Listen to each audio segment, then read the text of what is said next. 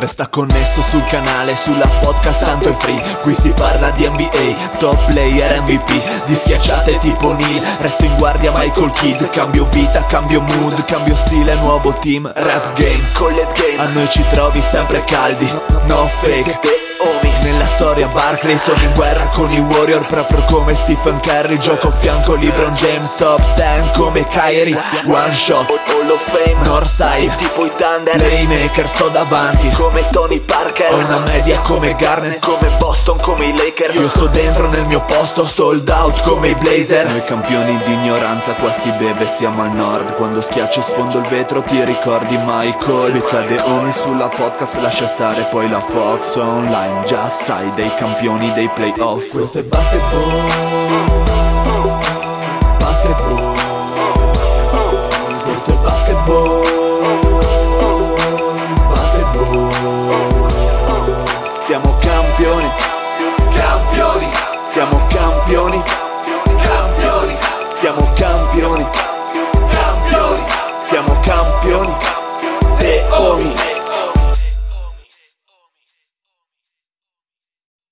Benvenuti a questa nuovissima puntata di The Omi. State ascoltando la voce cacciarona del Dile con me uno zio splendida forma. Splendidissima, coadiuvato, rallegrato, sostenuto da questa musica bandistica di sottofondo che c'è Eh, ti dà, ti dà ti Sì, dà. una grandissima carica, una carica proprio per, di prendere i coglioni e strapparli fortissimi dal proprio Però adesso non albero. c'è più.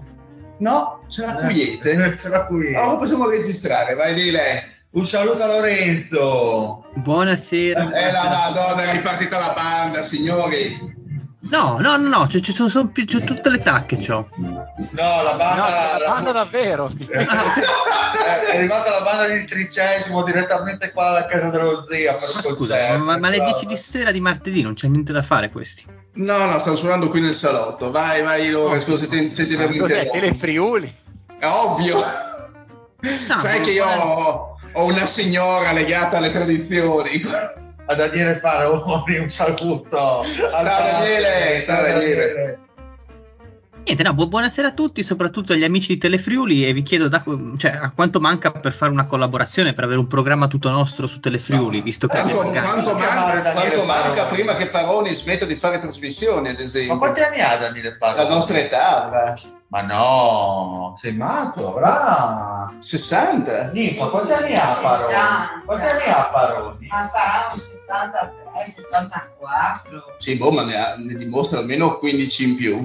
Beh, dai, salutiamo Daniele Paroni da Bologna.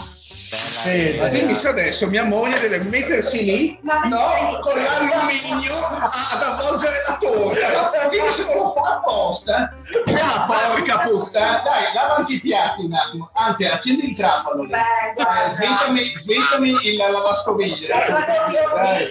Ma, ti- ma ma è possibile che ogni cazzo di martedì alle 9, alle 10 di sera inizia a fare i lavori? È una Ma roba... non è ogni martedì perché non recitate il martedì? Adesso prendi, prendi l'acqua, amore, prendi Eh, l'acqua, fai anche il rottino dopo, amore, fai, fai tutto.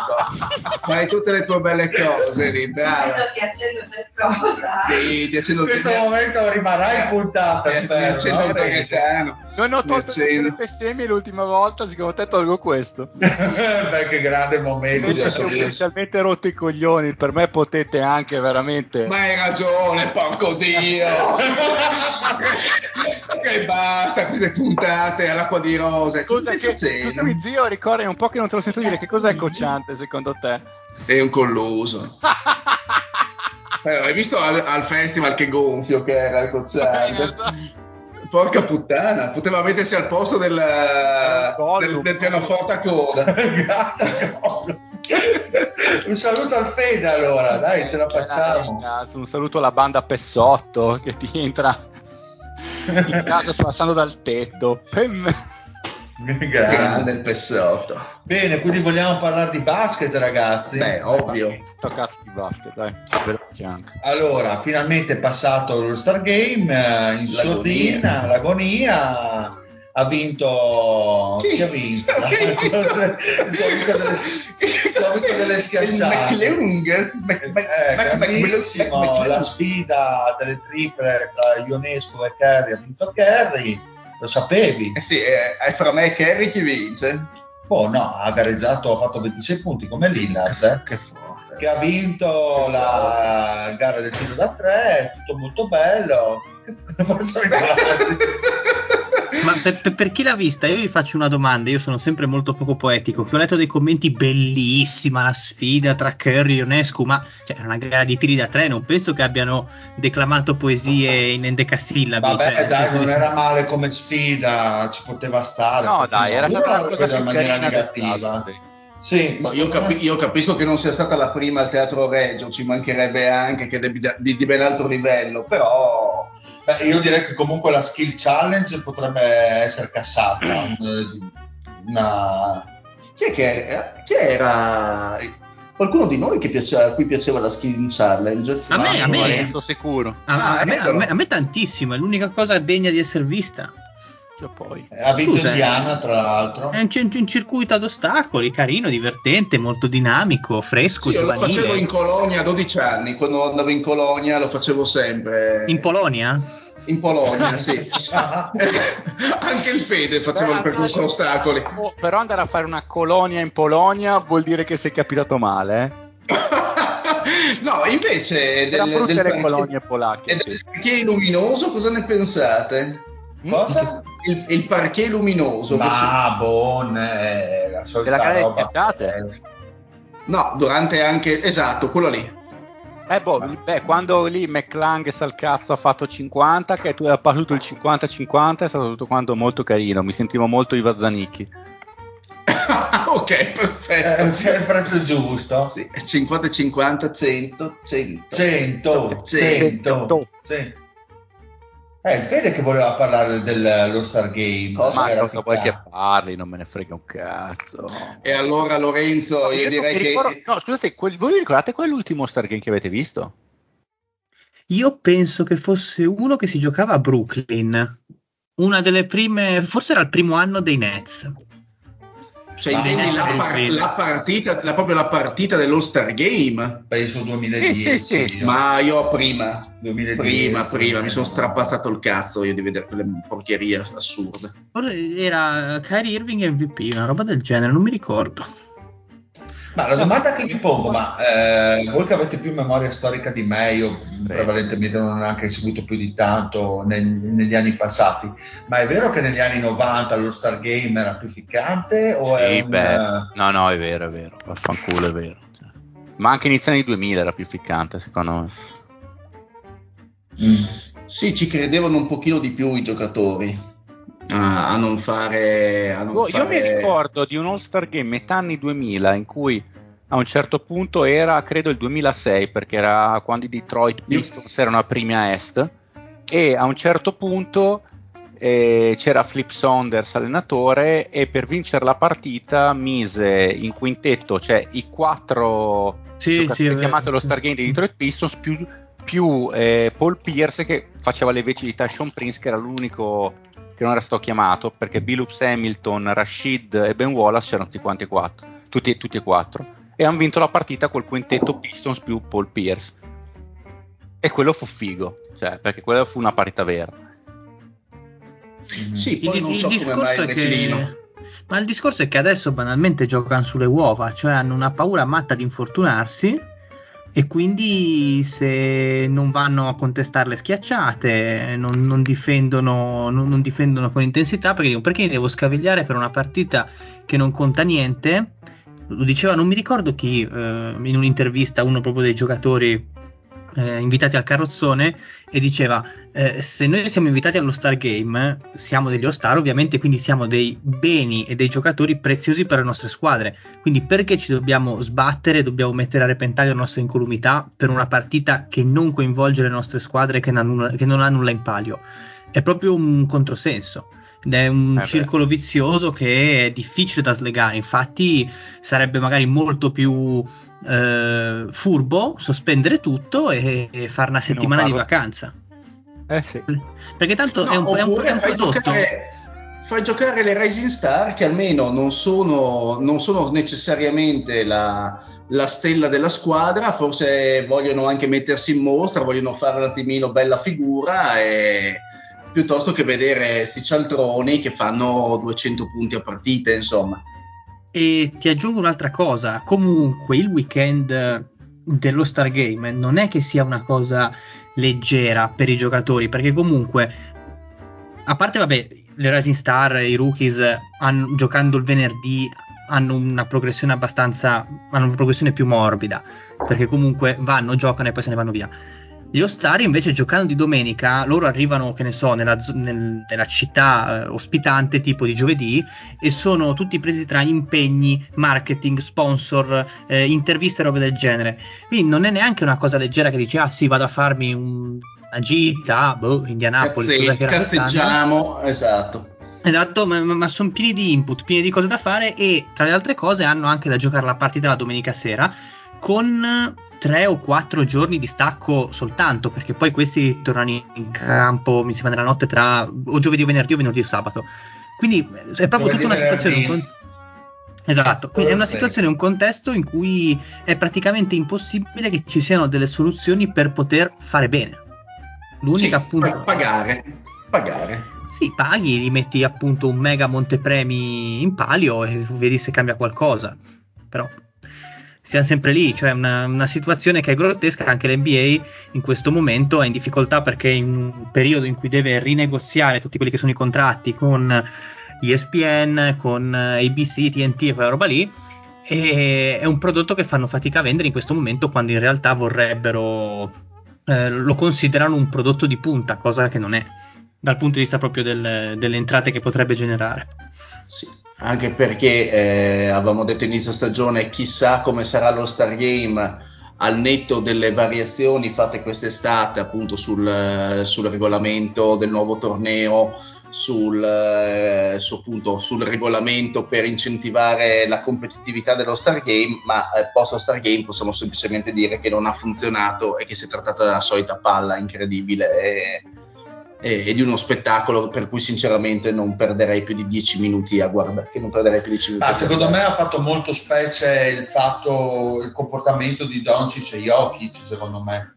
Perché io ho visto tonnellate di video sul uh, comportamento che hanno avuto in campo durante lo Star Game che è stato appunto di sfottò. Vuoi che probabilmente loro la prendono in maniera completamente diversa che sono europei, vuoi che probabilmente hanno anche voluto eh, ancora di più calcare la mano in maniera grottesca sul fatto che è una competizione senza alcun valore, però anche quello secondo me ha fatto specie quest'anno, ho visto tantissimi commenti negativi al riguardo.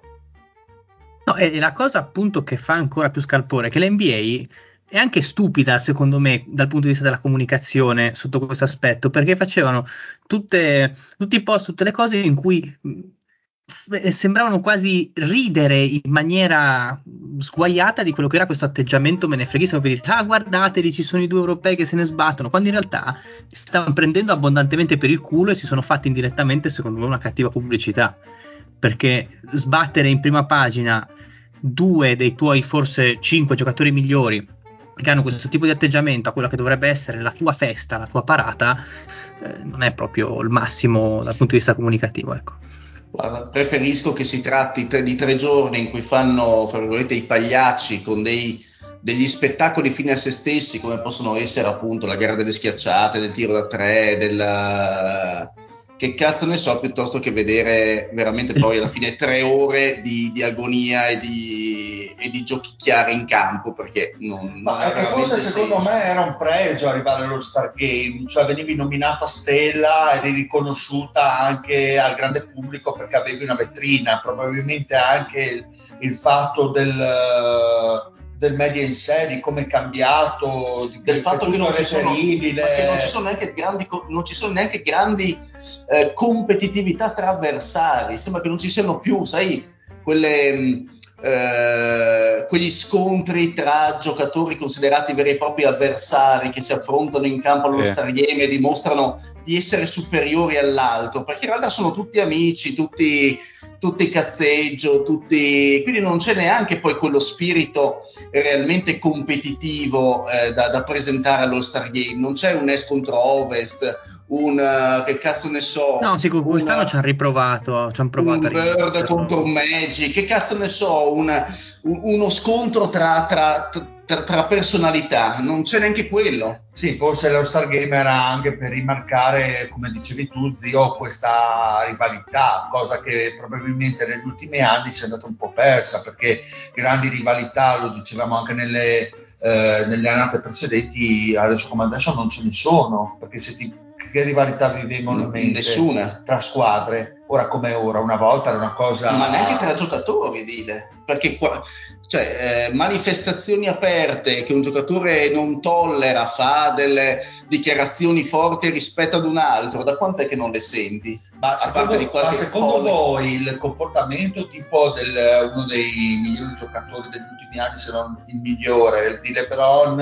e della sua decision ha avuto un, uh, un peso sul comportamento dei giocatori, su come vedono la rivalità, su come vedono la Lega o, o no, secondo voi?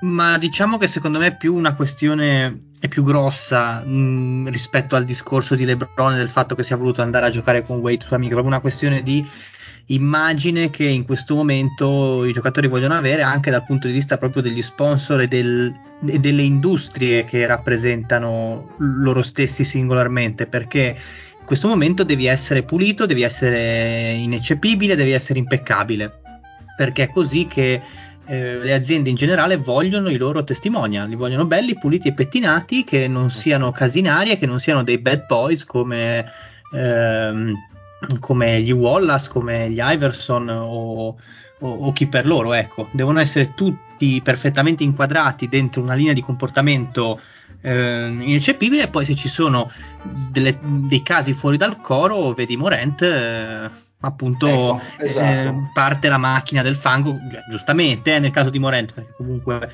giusto che sia così, però ecco, ma anche Draymond Green che vabbè è un matto scatenato, però quando c'è una voce fuori dal coro più esuberante, più eh, non so come dire, eh, più fu- peperina ecco rispetto agli altri in questo momento stavi per Sì. dire.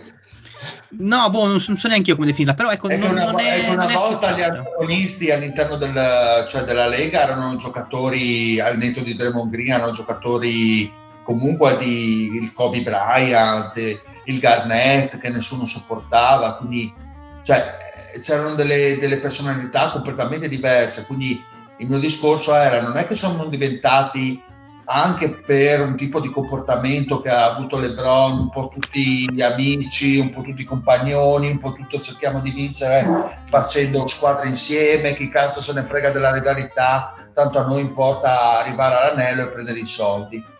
Ma sì, anche perché ti dico, io adesso non dico che cosa è giusto, cosa è sbagliato, non mi interessa, proprio la realtà dei fatti. Se uno in questo momento, nel 2024, va a dire a un giocatore a cui gli è morta la madre, buona festa della mamma, figlio di puttana, ma si aprirebbe un caso mediatico infinito e senza precedenti. Invece ai tempi cos'era Garnett contro Duncan, una cosa così che è eh, cosa di cattivissimo gusto, ovviamente possiamo dire tutto quello che vogliamo, però lì era passata come dire, ah guarda, guarda Garnett che eh, com'è iper competitivo, come non guarda in faccia a nessuno. veramente aveva detto sta roba? Sì, sì, sì. Che Non- figlio di puttana. Non lo sapevo, cioè, abbastanza, abbastanza, cioè, No io, come... se- no, io quella che sapevo era quello che disse Quello di che, eh, che gli, che Sì. gli diede tipo del canceroso. Sì, sì, Aspetta, boh, devo andare a ha cercare. Ma ne ha detta talmente tante Sì, Garnett perso- persona che- delicatissima, Quindi Garnett. diciamo, facendo la chiosa al discorso, che lo Star Game è anche figlia dei suoi tempi probabilmente, cioè di questa... Figlia di puttana. Sì, però sarebbe anche ora di trovare un- una soluzione perché questo spettacolo diventi quantomeno guardabile, perché affrontare uno Star Game guardandolo magari in diretta diventa veramente un'agonia fuori da ogni logica, cioè non lo sopporto guardare mh, sintetizzato già dall'NBA, figurati guardarlo in diretta per Ma qualche poi ciò che cambia è il mercato interno, perché dipende dalla percezione che hanno gli americani del, Dello manifestazione, Anche gli americani Perché noi europei sono rotti i coglioni, sì. Ma anche loro sono rotti i coglioni per me, dai. Scusate, ma qua sono capitato nella tana del bianconiglio perché ho, ho risbloccato un ricordo di cui mi ero dimenticato. Et contro Villanueva che, e che, che- è quella lì, quella del paziente canceroso, giusto? Che Esatto, tornata esatto. in mente adesso, Eh, leggendo le varie cose. eh, un grande sketch. Un saluto al Mario che è preso e andato. Che se n'è A andato. proposito di pelati, Eh, è andato via però. A modo di cancerosi è arrivato il Mario.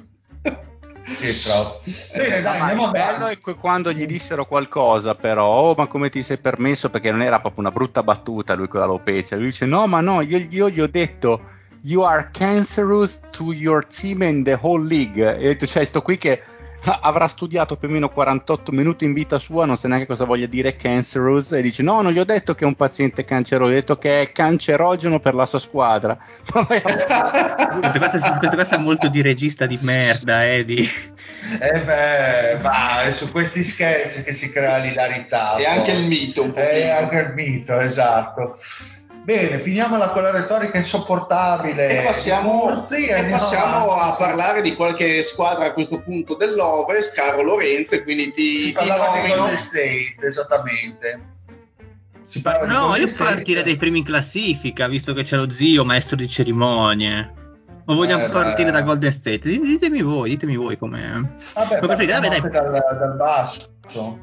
Vabbè, dai, pa- partiamo da Esatto. Golden State. Eh, Golden State comunque mm, diciamo che è una squadra che abbiamo trattato anche abbastanza eh, approfonditamente su queste frequenze. È una squadra che ha suscitato piuttosto interesse perché onestamente in quanti di voi se l'aspettavano al 50% a questo punto, cioè a un 50% risicato a questo punto della stagione? Ma, eh, secondo me non è che qu- quanto siamo andati con le proiezioni del Mosca? Eh sì, le stavo giusto aprendo. eh, Perché non credo che siamo così lontani, forse qualche partita sopra il 50, ma non proprio in Sì. splendissimi- Ma allora, perché comunque bisogna fare un disclaimer su questo 50%. Allora, con eh, Golden State eravamo a 46.2 vittorie, quindi sì, diciamo che cos'è un 55% facendo un rapido calcolo a Eh, mente. È anche vero che negli ultimi tre anni siamo andati costantemente al ribasso eh, cercando di cogliere l'anno della crisi definitiva e quindi oh, prima o poi a forza di tirare e il numero lo prendi. Vabbè, Dio. Eh, sì, è, il- è la legge delle probabilità, quindi insomma il fatto che andassero in, in discesa era- eh, sarebbe stata comunque una cosa naturale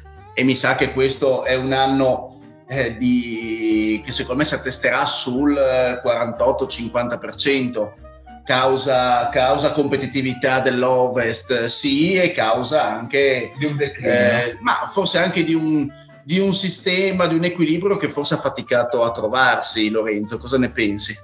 Sì, però c'è un però. Come vi dicevo, comunque Golden State fino a, ehm, fino a metà gennaio era 18-22, quindi un record abbondantemente, Negativo. su- abbondantemente negativo, una stagione mai decollata in cui tutto è andato male. Wiggins forse ha la peggiore stagione della carriera e Wiggins Ah, ne ha di sì. scheletri dell'armadio. Senza forse, dopo il primo, Eh, del primo esatto. anno. tipo. una- un gruppo di giovani che a parte lì Pogensky, adesso non lo perdonate la mia pronuncia, non ha mai cliccato perché Kuminga sì, ottimo atleta e tutto, ma non ha mai dato le vibes di poter essere un grande erede difensivo eh, di, di Green o comunque un- un'ancora da costruire su, che gli Warriors speravano e comunque bene o male Kerry sempre al centro del progetto destinato a portare la carretta veramente da solo sull'isola perché Thompson in questo momento è forse meglio mh, cioè in questo momento è più un peso mh, che, che effettivamente un valore in più per questa squadra.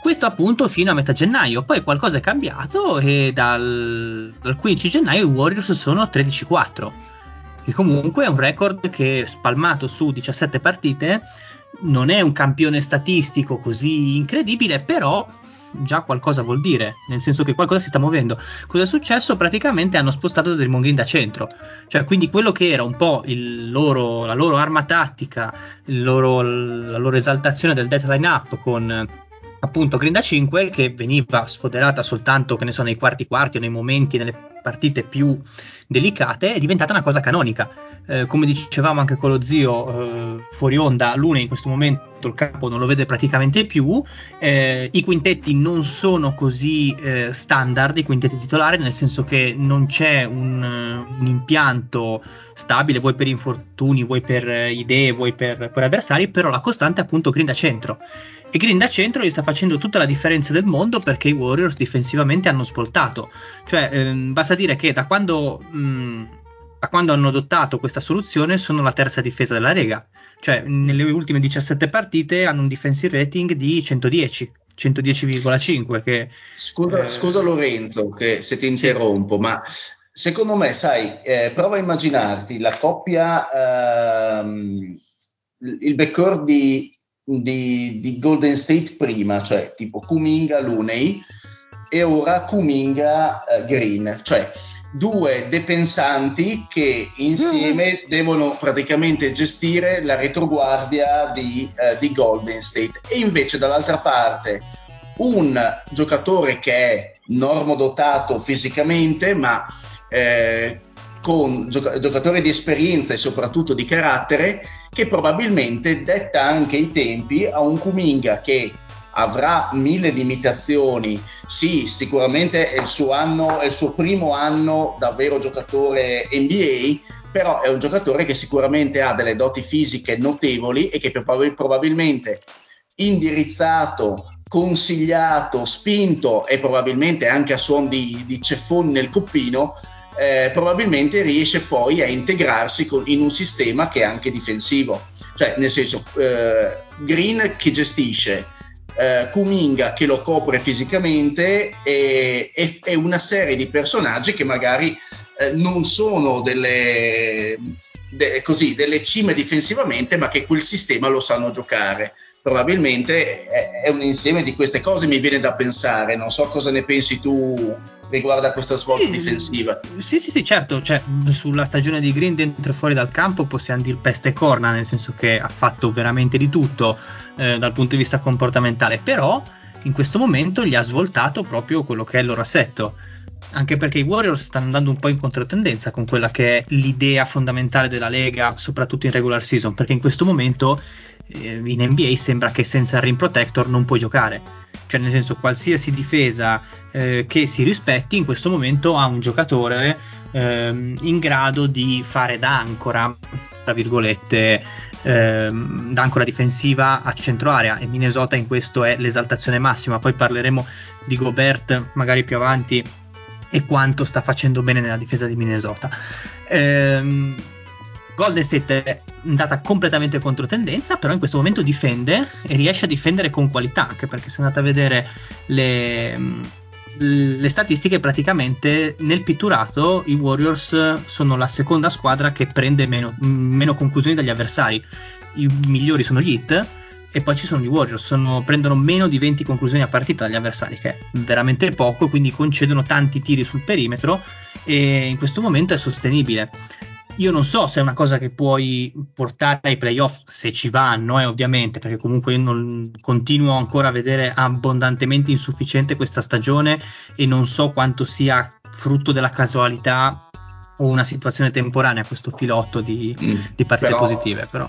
Anche se il filotto non dovesse continuare, oggettivamente l'avevamo già accennato in una delle precedenti partite, che eh, sono rientrati all'interno del play-in perché come abbastanza prevedibile Utah e Houston che fino a un mese fa le erano sopra hanno avuto un naturale calo fisiologico. Esatto, un naturale calo sì, perché comunque e quindi è ovvio che eh, insomma il Golden State non deve vincerne eh, 60 scalo psicologico fisiologico tra l'altro Va, ok però dicia- spesa, diciamo che mi viene difficile pensare che a parte Utah le ultime quattro ovest possono in qualche modo essere delle contendenti per i play-in nel no. senso Memphis mi sembra una squadra abbastanza improvvisata vince, perde, va bene Portland, San Antonio non ne parliamo, Houston mi sembra come ha già accennato il Fede eh, tra i denti che abbia un momento così di, di, di oscurità, Utah potrebbe, però insomma diciamo che Golden, a Golden State basta impegnarsi poco a questo punto per entrare nei play-in secondo me. Sì, però non penso farai molta strada, cioè non Oddio. vedo No, eh, sì, esatto, è vero, è vero, che Curry è quel giocatore che ha già dimostrato in stagione di poter piazzare tranquillamente 50 Oddio, basta. Curry sono dentro i primi 10 attacchi, eh, sti qua, sì, voglio dire, cambia, cambia sì, sì, Curry, sulla partita secca, sport, sulla partita secca è il vantaggio che, che ti, basta, ti basta una partita quello... in cui Curry... Mm. Sì, Curry ti mette... Ti fa, ti fa una partita da 12-15 triple, una roba irreale e e passi. Che festa, esatto. E parlando di Houston, secondo me bellino invece Whitmore, che sta, sta crescendo molto Beh, molto bene. Whitmore è bellino, bellino, bellino. Se poi capisce anche bene come giocare a basket, ciao. Come giocare con i compagni, perché per sé in questo momento mi sembra, mi sembra centrato, cioè un atleta esagerato. Infatti, esatto. leggevo questo dato statistico che è incredibile, praticamente nei punti in contropiede che vengono calcolati in maniera diversa rispetto alla transizione sul playtype NBA per i nerd che vanno a controllare subito le statistiche su quel sito lì. Per punti in contropiede, eh, Whitmore è terzo in lega dopo LeBron e Giannis. Per punti generati per possesso, ovviamente, con le metriche tarate. Sì, beh, quindi, chiaro un dato abbastanza impressionante e so, la, ma la cosa, mh, mm, la cosa, ancora più straordinaria di questo giocatore qua che voi direte ok si va bene, è un fisico incredibile, un atleta eh, fenomenale, salta, zompa e si fa al campo in due secondinetti, questo però sa anche tirare, cioè Whitmore sì, sì. Da, dal catch and shoot tira quasi il 50%, siamo al 48%. E comunque era il, il primo anno belle statistiche, sì. eh, voglio dire al tiro. No, che era il dubbio più, più grande per certi versi, cioè capire come traslasse il tiro, invece invece lo trasla, va, va bene, chiude bene, ma bene al, al, ferro. Secondo me l'atletismo è dato come un grande atleta e per me è meglio di quello che si era dato. Cioè, il, il miglior atleta doveva essere Iman Thompson per certe cose, sembra più esplosivo Whitmore. È veramente impressionante. L'unica cosa, appunto, come dice Lorenzo, deve capire come giocare la squadra. In questo momento è un terminale offensivo puro. Cioè proprio una, una vision ma neanche mm. cioè tipo il, il Pippo Inzaghi dei bei tempi cioè non, la, cioè non, esce mai dai piedi lui non la fa uscire mai dalle mani se non per vedere il ferro punto, punto e basta. Però secondo me c'è tanta gente che sta, cui sta rodendo il culo per averlo fatto passare alla 20 perché boh, lui e Pojenski sono probabilmente le stile of the draft mi viene da dire sì, sì, è sceso tanto, momento. ma il discorso è che vabbè, Pojenski magari non se lo aspettava nessuno, però Whitmore nei mock eh. era anche dato alla 10, era andato in top 10 tranquillamente. Era anche più basso della 10, era anche più basso della 10. Eh. Poi sì, infatti sì, sì, c'è stato appunto quel, quel lac, quel buco eh, per cui erano, erano uscite le, le, le, i rumor che avesse problemi fisici, che avesse mille rogne. La gamba, sì.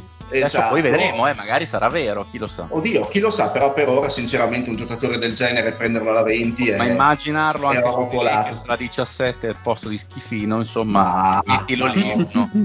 Ma anche, che... anche semplicemente di un del giocatore scelto dai Toronto Raptors, chi è il tiratore del cazzo? Là, è il... quello bianco, non mi viene Esatto, esatto. Dick.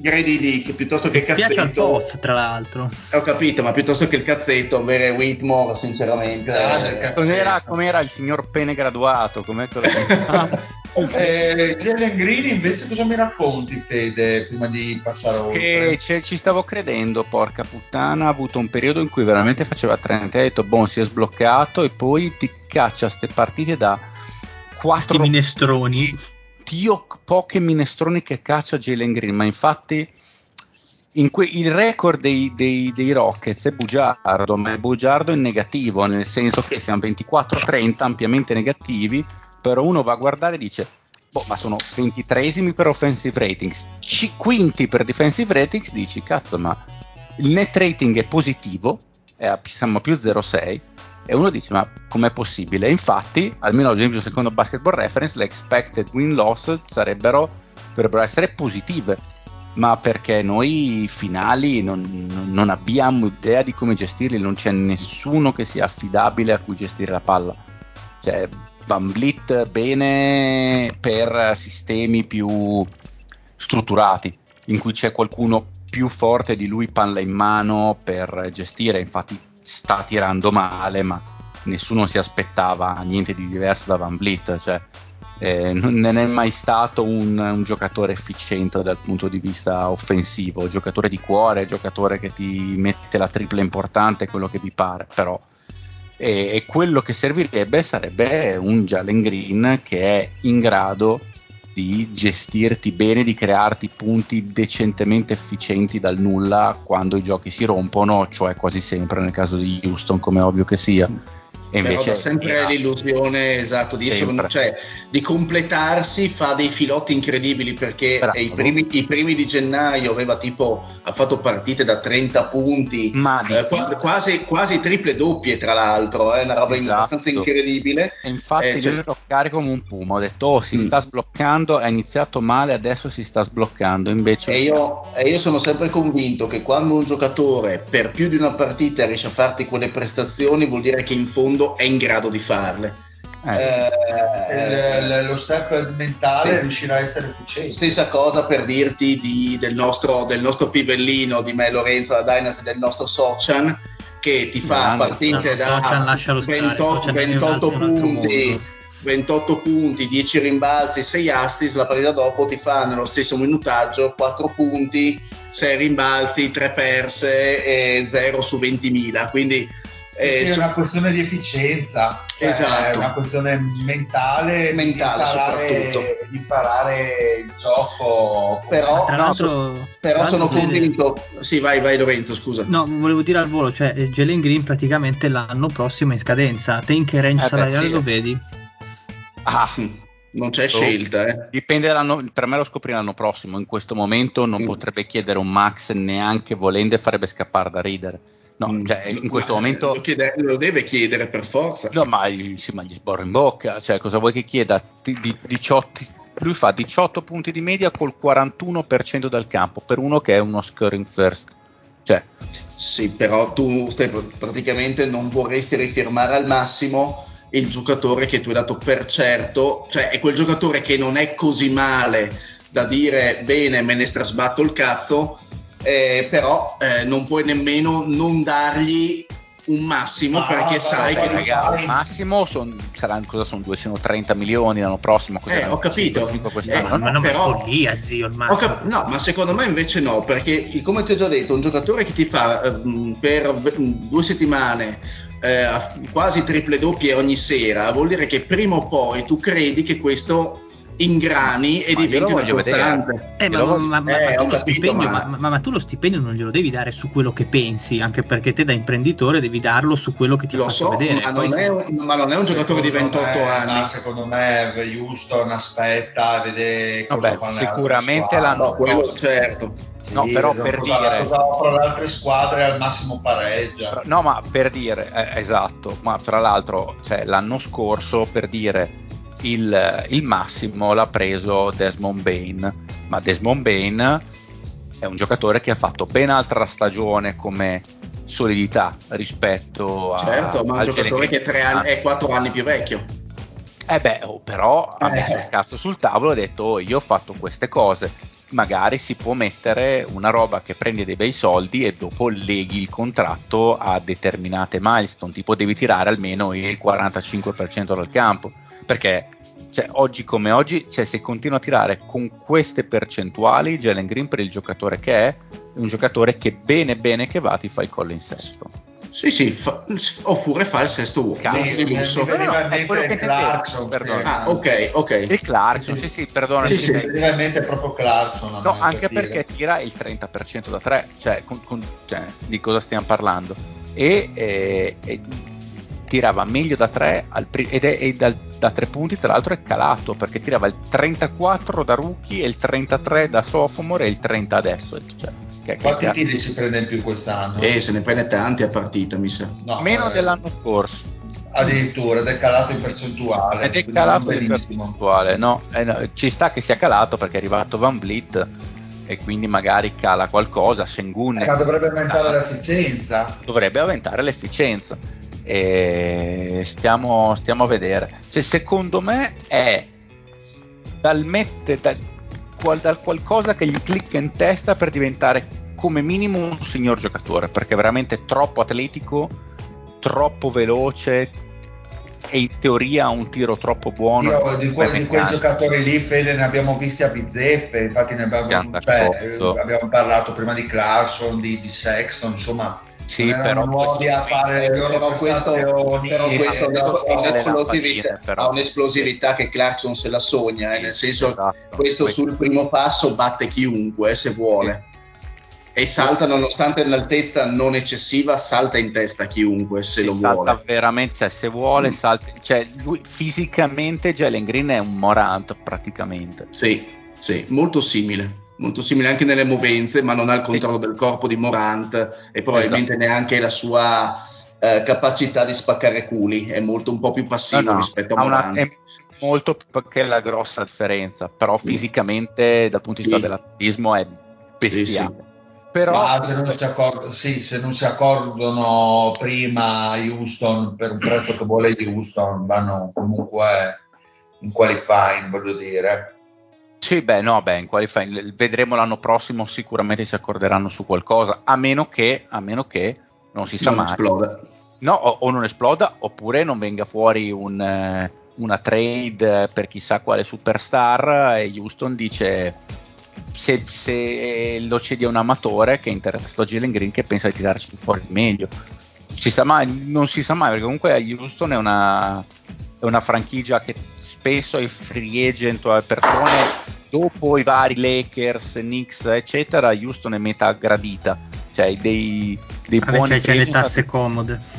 C'è le tasse comode e comunque è una meta in generale Houston che non dispiace ai E giocatori poi calcola che fra due anni deve rifirmare Shengun, per cui eh, Esatto, eh, esatto, certo. probabilmente il, Comunque- pensiero, il pensiero del Fede non è del tutto Sì, sì, incoerente. cioè, non è impossibile, pens- Mm. pensando come sono loro, non vogliono dare via le, le- le prime scelte buone, adesso la stiamo dando, ma comunque saremmo a un, a un bel terminale offensivo come si deve che ti risolve dei problemi in attacco a essere una squadra già da 40 e più vittorie ampiamente, eh. perché adesso la squadra non è male, eh, Can Whitmore continuerà a crescere, Ison che purtroppo ha avuto le sfighe in stagione era ottimo, per me Thompson se gli, se gli si dà il tempo di mettere qualcosa a posto è un gran bel giocatore perché è un giocatore speciale eh, però non è roba di quest'anno sicuramente Perfetto, andiamo avanti con qualche altra squadra. Lakers, volete parlare dei Lakers? C'è poco da dire. Ma dei Lakers, onestamente, secondo me, lì, no? Mi una delle sembra. squadre più noiose e mediocri Mm. del- della stagione, ma proprio nel vero senso della parola. Cioè, attacco Eh beh, nella sì. media,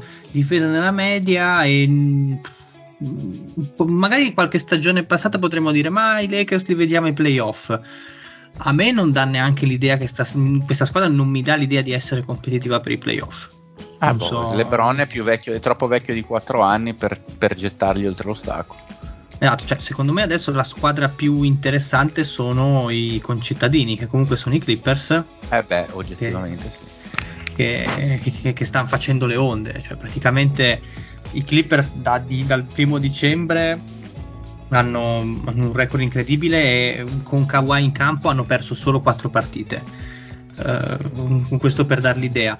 Eh, secondo me, come al solito, la stagione di Kawhi in questo momento non sta venendo incensata a dovere perché comunque stiamo sempre parlando di un giocatore che è un po' un outsider dal punto di vista caratteriale, ecco, ma a livello realizzativo sta facendo qualcosa di incredibile, cioè se voi guardate le partite di Kawhi non ha un tiro pulito, non ha un tiro che non è contestato, una roba come il aspetta, aspetta ho qua i dati, tipo il 26% dell'attacco di Kawhi viene o dal post up o dall'isolamento che sono le due situazioni che la difesa ti vuole assolutamente concedere perché sono due, i due aspetti più marcabili ecco, del, del gioco offensivo nel basket in generale, però appunto riesce a convertire canestri con un'efficienza incredibile. Altra cosa che a me fa molto piacere vedere è Paul George in versione super mega iper role player, perché Mm. George non dico che abbia fatto un passo indietro nel gioco, eh, perché comunque i suoi possessi se li prende a un usage che è intorno al 28-30%, quindi eh, ha dei numeri da superstar, però è proprio il modo di giocare, cioè Paul George non porta praticamente mai palla, ma sta facendo il puro finalizzatore, cioè esce dai blocchi con, eh, con una frequenza, non dico alla Reggie Miller, però veramente... eh, veramente in questo senso qua stanno funzionando. Io quello che eh, voglio dire dei Clippers è che hanno un sistema che non so quanto sia trasferibile ai playoff, perché comunque giocano veramente tanto, tanto di isolamento. Sono la squadra in NBA che più di tutte fa eh, genere attacco da questo, ehm, con, con questa caratteristica e vabbè, avendo quei tre lì pare anche normale. Però io non so se ai playoff puoi permetterti un attacco così dipendente dagli isolamenti, perché poi alla fine ti studiano e considerando anche i soggetti in questione, Arden soprattutto, c'è da vedere, bellissimi, imbattibili, sembrano per adesso, però boh, vediamo, io mantengo, mantengo sempre non così, non così caldo. Comunque sono come squadra, come bestia da regular season, sono anche divertenti da vedere. Non so voi che ne pensate. E di Zubac vuoi dire qualcosa? Zubac diciamo che sta avendo la stagione che stanno avendo tutti i centri di Arden perché da Capelà in poi qualsiasi centro che abbia un minimo di nozioni offensive sulla gestione del pick and roll quindi capacità di farsi vedere in- di mettersi in visione e quel mm, mm, nel caso di, di Zubac ma gli manca l'atletismo per finire con i gomiti al ferro come aveva Capelà però quella sensibilità di tocco per fare il gancetto dai, dai 2-3 metri eh, rendi e Arden comunque ti premia, ti premia tanto perché Zubac quello sta facendo fondamentalmente eh, sfruttando anche il fatto Infatti che sembra, sembra un altro giocatore, tra l'altro, offensivamente parlando. sì, ma poi è aiutato anche dal fatto che il campo dei Clippers è largo perché eh, Leonard e George stanno facendo una stagione incredibile sul catch and shoot, tirano entrambi quasi il 50% da 3 sul, eh, su- sul, eh, sul catch and shoot. Quindi Zubac in questo momento da rollante eh, ci va a nozze perché ha un'area tanto tanto libera. In più sei un passatore come Arden che avrà tutti i difetti del mondo questo Arden, eh, non è, len- cioè è più lento, è meno brillante, eccetera, eccetera. Però comunque la palla te la sa dare sempre coi tempi e coi modi giusti e quindi vieni molto valorizzato. E in tutto questo, secondo me, è bravo anche lui, che lui eh, era partito come l'allenatore fantoccio di LeBron ai tempi di Cleveland, invece si sta dimostrando, secondo me, un solidissimo allenatore, un grande conoscitore del gioco e eh, si può notare per dire sulle uscite dai timeout. I Clippers giocano benissimo le uscite dai timeout perché lui è un grande, un grande tattico, ecco, da questo punto di vista. E niente, cioè, secondo me funzionano anche Westbrook da sesto uomo perfettamente integrato. Eh, ripeto, ehm, mi sembra una squadra molto orientata sulla regular season. Voglio vederli ai playoff. Poi magari Kawhi diventa mm, ancora più mostro. No, secondo me nell'ambito dei playoff questi possono spostare per eh, cioè esperienza, capacità, eccetera. Bisogna vedere quanto l'abbiamo detto come un mantra, continuerà a essere lo stesso mantra per i Clippers, bisogna vedere quanto sani sono. Se sono questi eh, fanno paura secondo me, perché comunque l'esperienza, la capacità, il talento ci sono tutte. Sì, sì. Eh, e di Sacramento cosa volete dirmi? Che, che è un po'. Ma aspetta, Sacramento aspettiamo, aspettiamo. Eh, Ma c'è, c'è, c'è il Marione. Ma veramente sono qui tipo da mezz'ora. Ascoltavo gli sproloqui dello zio. Che evidentemente, nonostante abbia 50 anni, non sa la differenza tra backcourt e frontcourt. Visto che sei proprio. Ah, ok, sì, sì, effettivamente sì, hai ragione. Eh, quindi, no, mi stavo godendo la puntata in relax. E... Buonasera a tutti. Il convitato di Pietra. No, niente, Sacramento a posto così. Di, di- di- pure tu, Lorenzo, che hai scritto un bell'articolo in uscita. in No, Sacramento ci deve, Putera. ci deve ancora, ci deve ancora arrivare. Vabbè, No. avrai studiato qualcosa.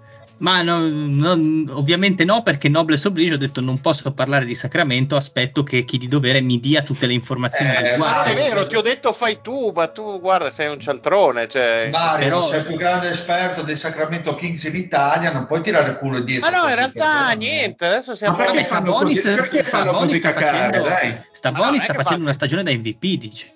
Allora, no, non, non è vero, però ehm, diciamo che in questo momento, nonostante siamo ampiamente sopra il 50%, siamo scalati nelle ultime settimane, eh, insomma, fuori dalla zona playoff, siamo nel play-in, siamo nel grande gruppone.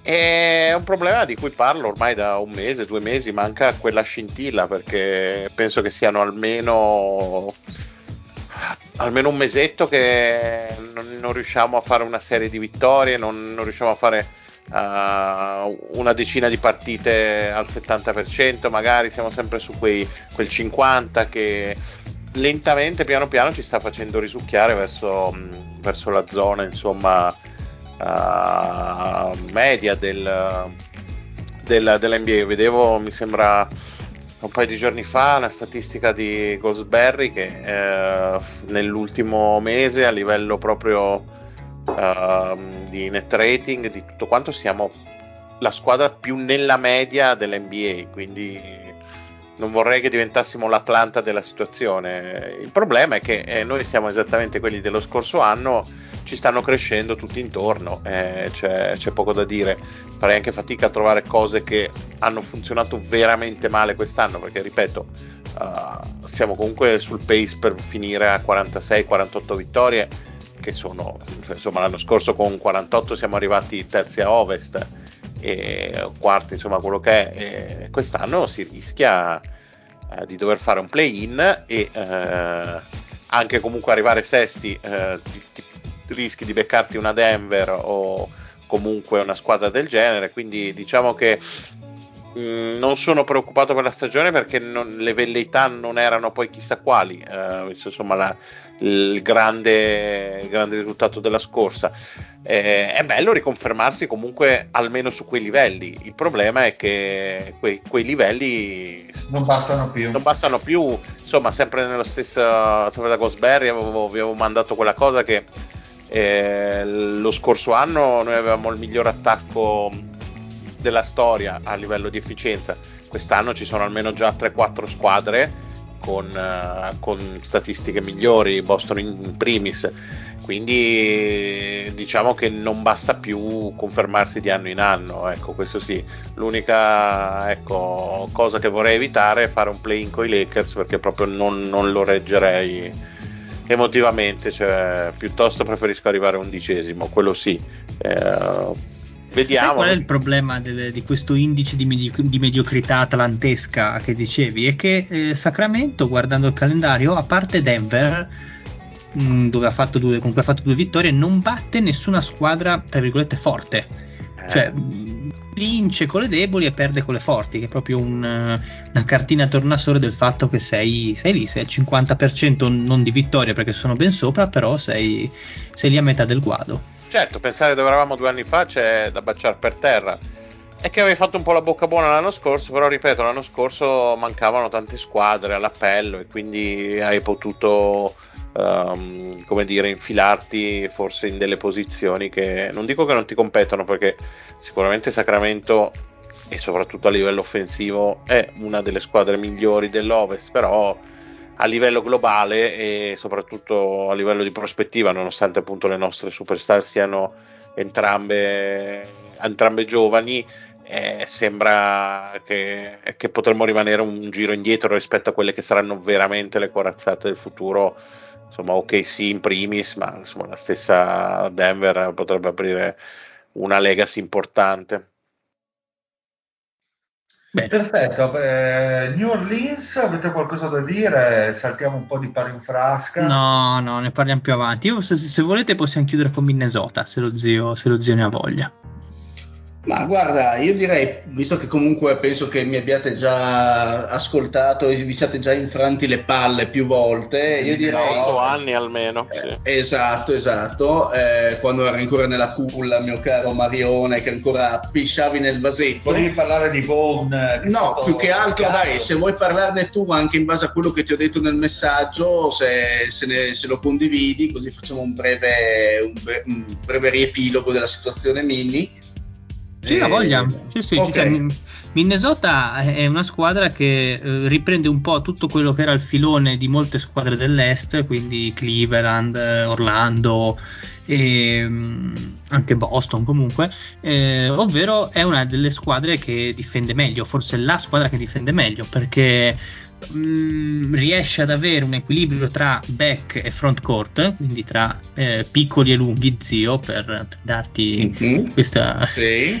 grazie, questa, grazie, questa piccola spiegazione eh, Grazie.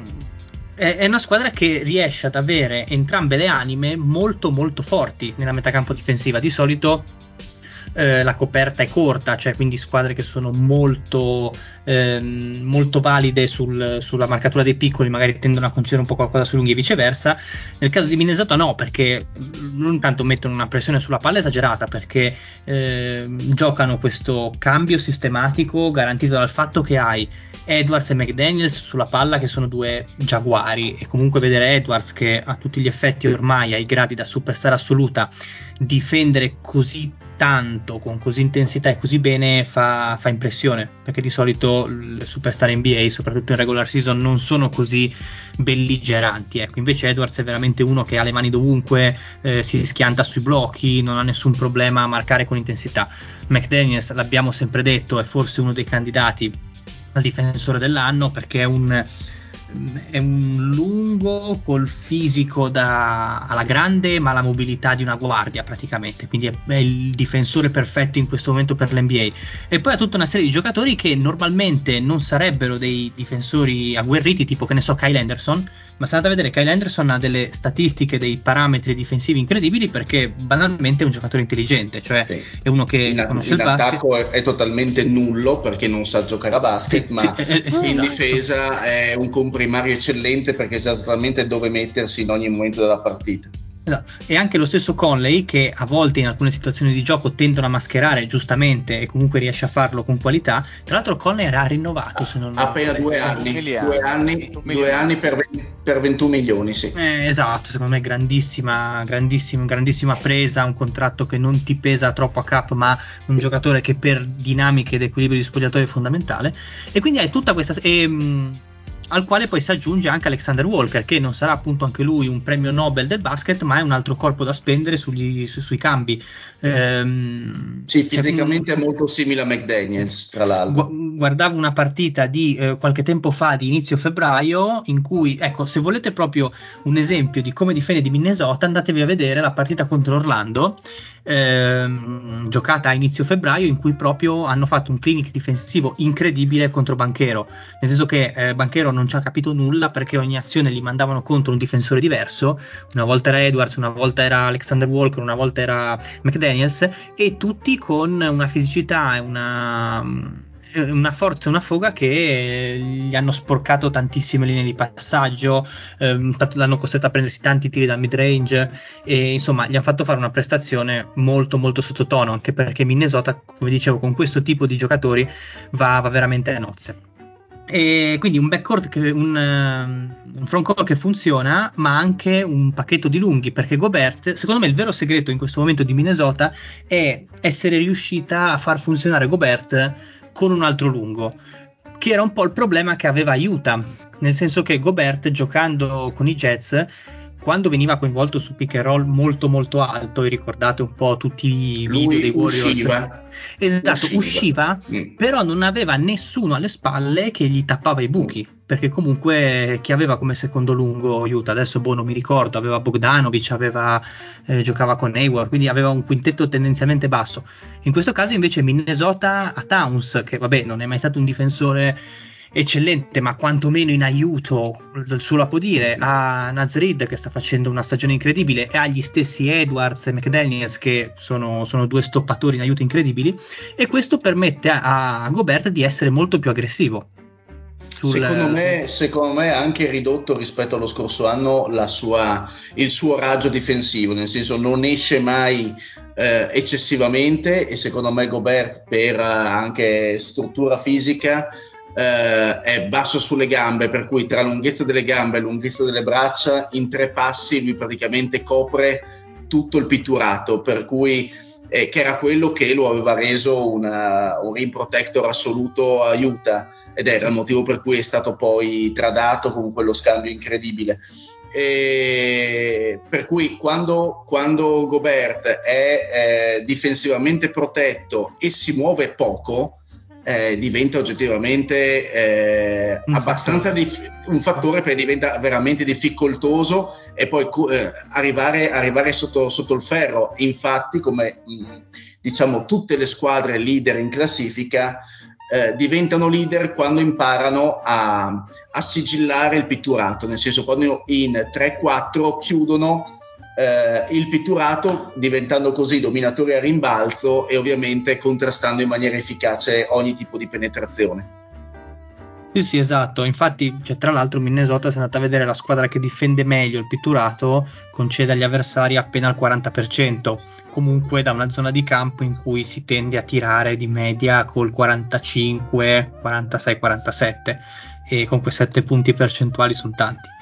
Niente, no, questa è la cosa bella di Minnesota, perché poi, come dicevi giustamente te, non sono così interessanti offensivamente, cioè il gioco di Minnesota in attacco non è che sia celestiale come quello dei Clippers e quindi degno di essere analizzato nei minimi dettagli. Sono belli da vedere in difesa, più che altro. Poi in attacco hai comunque mm, Edwards che, mm, che sta aggiungendo sempre più pezzettini al suo gioco. Hai Towns che, vabbè, io detesto, ma quello è un problema mio, però comunque offensivamente anche come lungo tiratore funziona, quindi buon per loro. Ehm, come dicevi te, zio, mancano un po' di profondità, forse quindi queste playoff potrebbero spatirlo. Non così tanto, credo, però secondo me una squadra che è così attrezzata e così solida difensivamente è un palo in culo per tutte.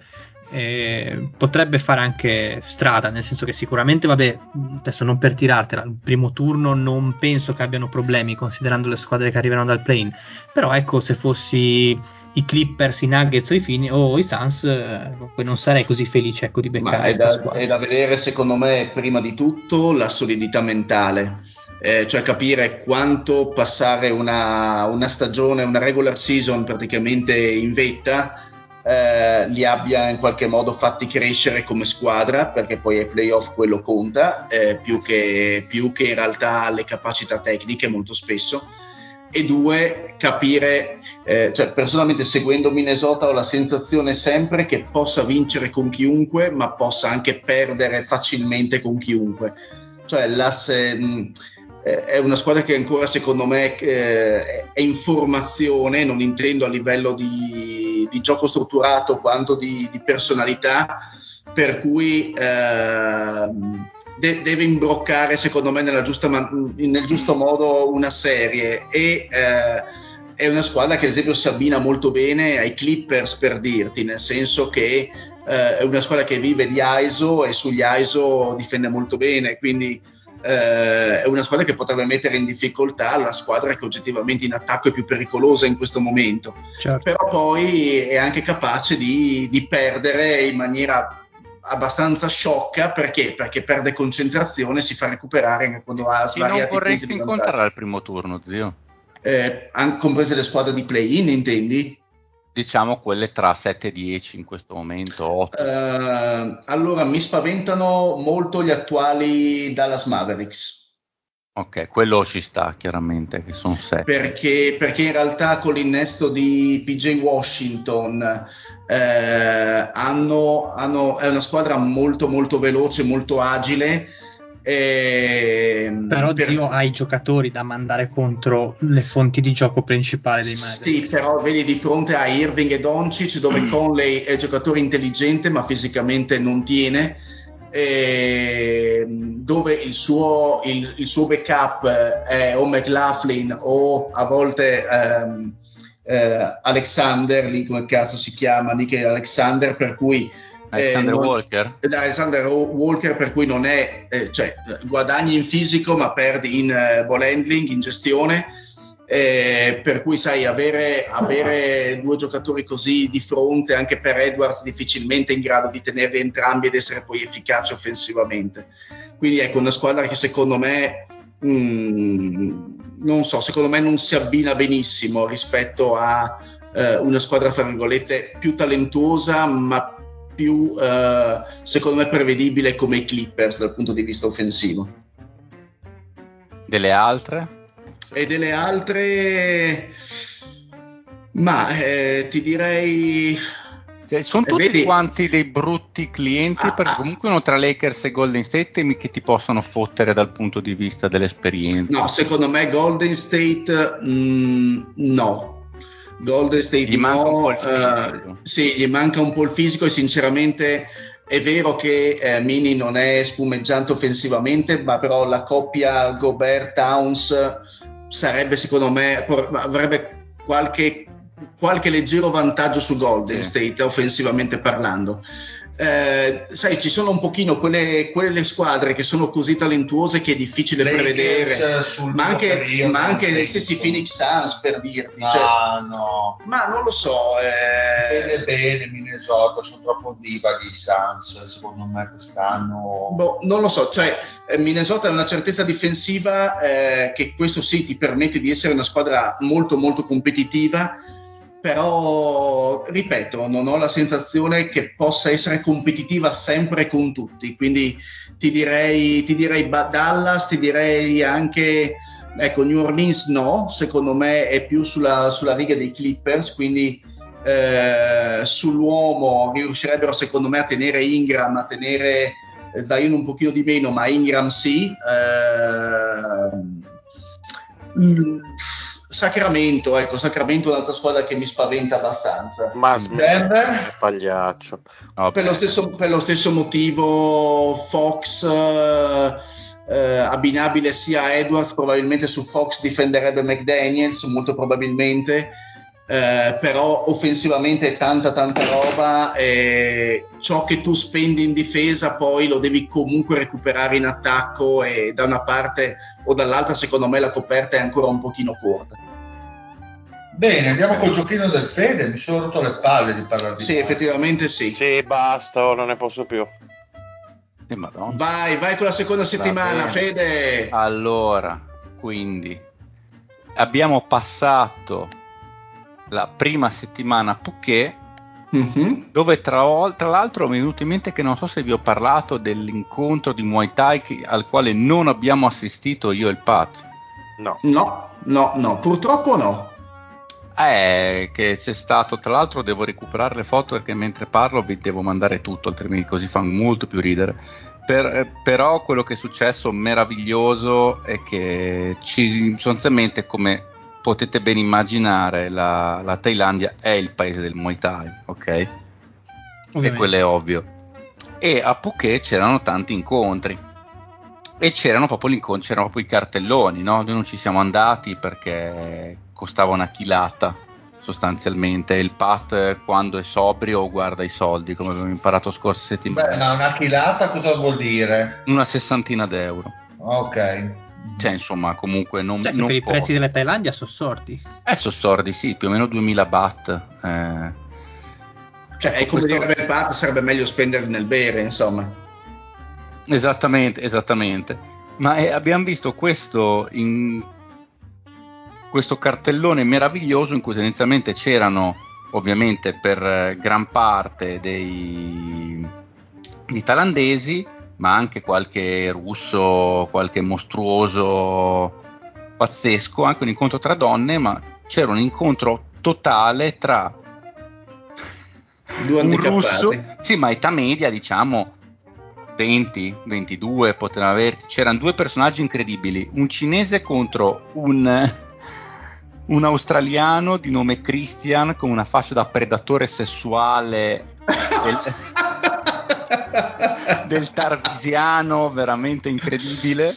Quindi decisamente sovrappeso. Esatto, e contro un russo che direi 25 anni, ma portati molto male, c'era un chiaro ultra cinquantenne italiano di nome Stefano. Ma una roba. Ste Stefano Grossi di cognome. eh? Vabbè, favorisco immediatamente foto perché ovviamente bisogna vedere immediatamente. Pronta la foto sul gruppo, Eh, signore. insomma, mi viene, mi viene da pensare che avete fatto bene a non spendere i 2000 baht. eh, No, no, beh, io volevo andare solo per vedere Stefano. Vecchio. Allora, beh, facce, facce veramente, ma veramente 50 anni sto cazzo di Stefano. Più che altro sembrano, sapete le facce da tipo da regen di football manager, una roba del genere. Non sembrano facce reali. Ma scusami, adesso guardate quello con i baffetti in basso, l'iraniano, che cazzo è il Giordano, quello in basso No, a io, io- sinistra. io sto guardando l'indiano invece che sembra palesemente uno che chiede la foto di uno che per un riscatto. Tribianca. È vero, ma anche Ali Yuma eh, sembra, sì, sembra tanto quindicenne con i primi peli, sai, sul viso, eh, pronto, 42. pronto a buscarne anche una- un sacco, tra l'altro. Beh, secondo me Stefano dal, lì, da lui là, dal, dal Bescat ha preso tante e tante legne. anche secondo me, perché effettivamente di questi pochi hanno una faccia da grande, da, da combattente, eh, forse... È un circuito minore probabilmente.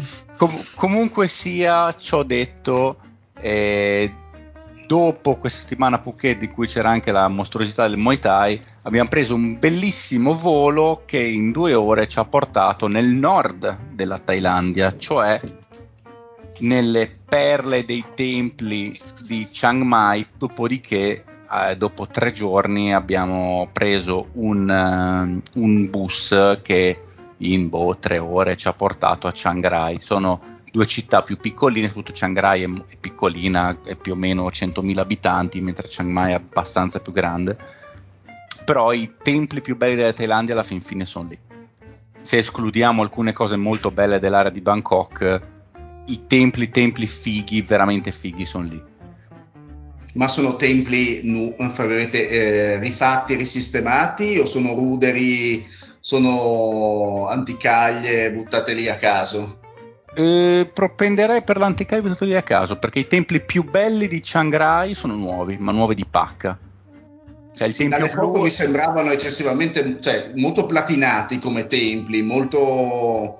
eh, Ci sta. Sì, mi sembravano dipinti sì, anche. sembravano veramente costruiti l'altro ieri.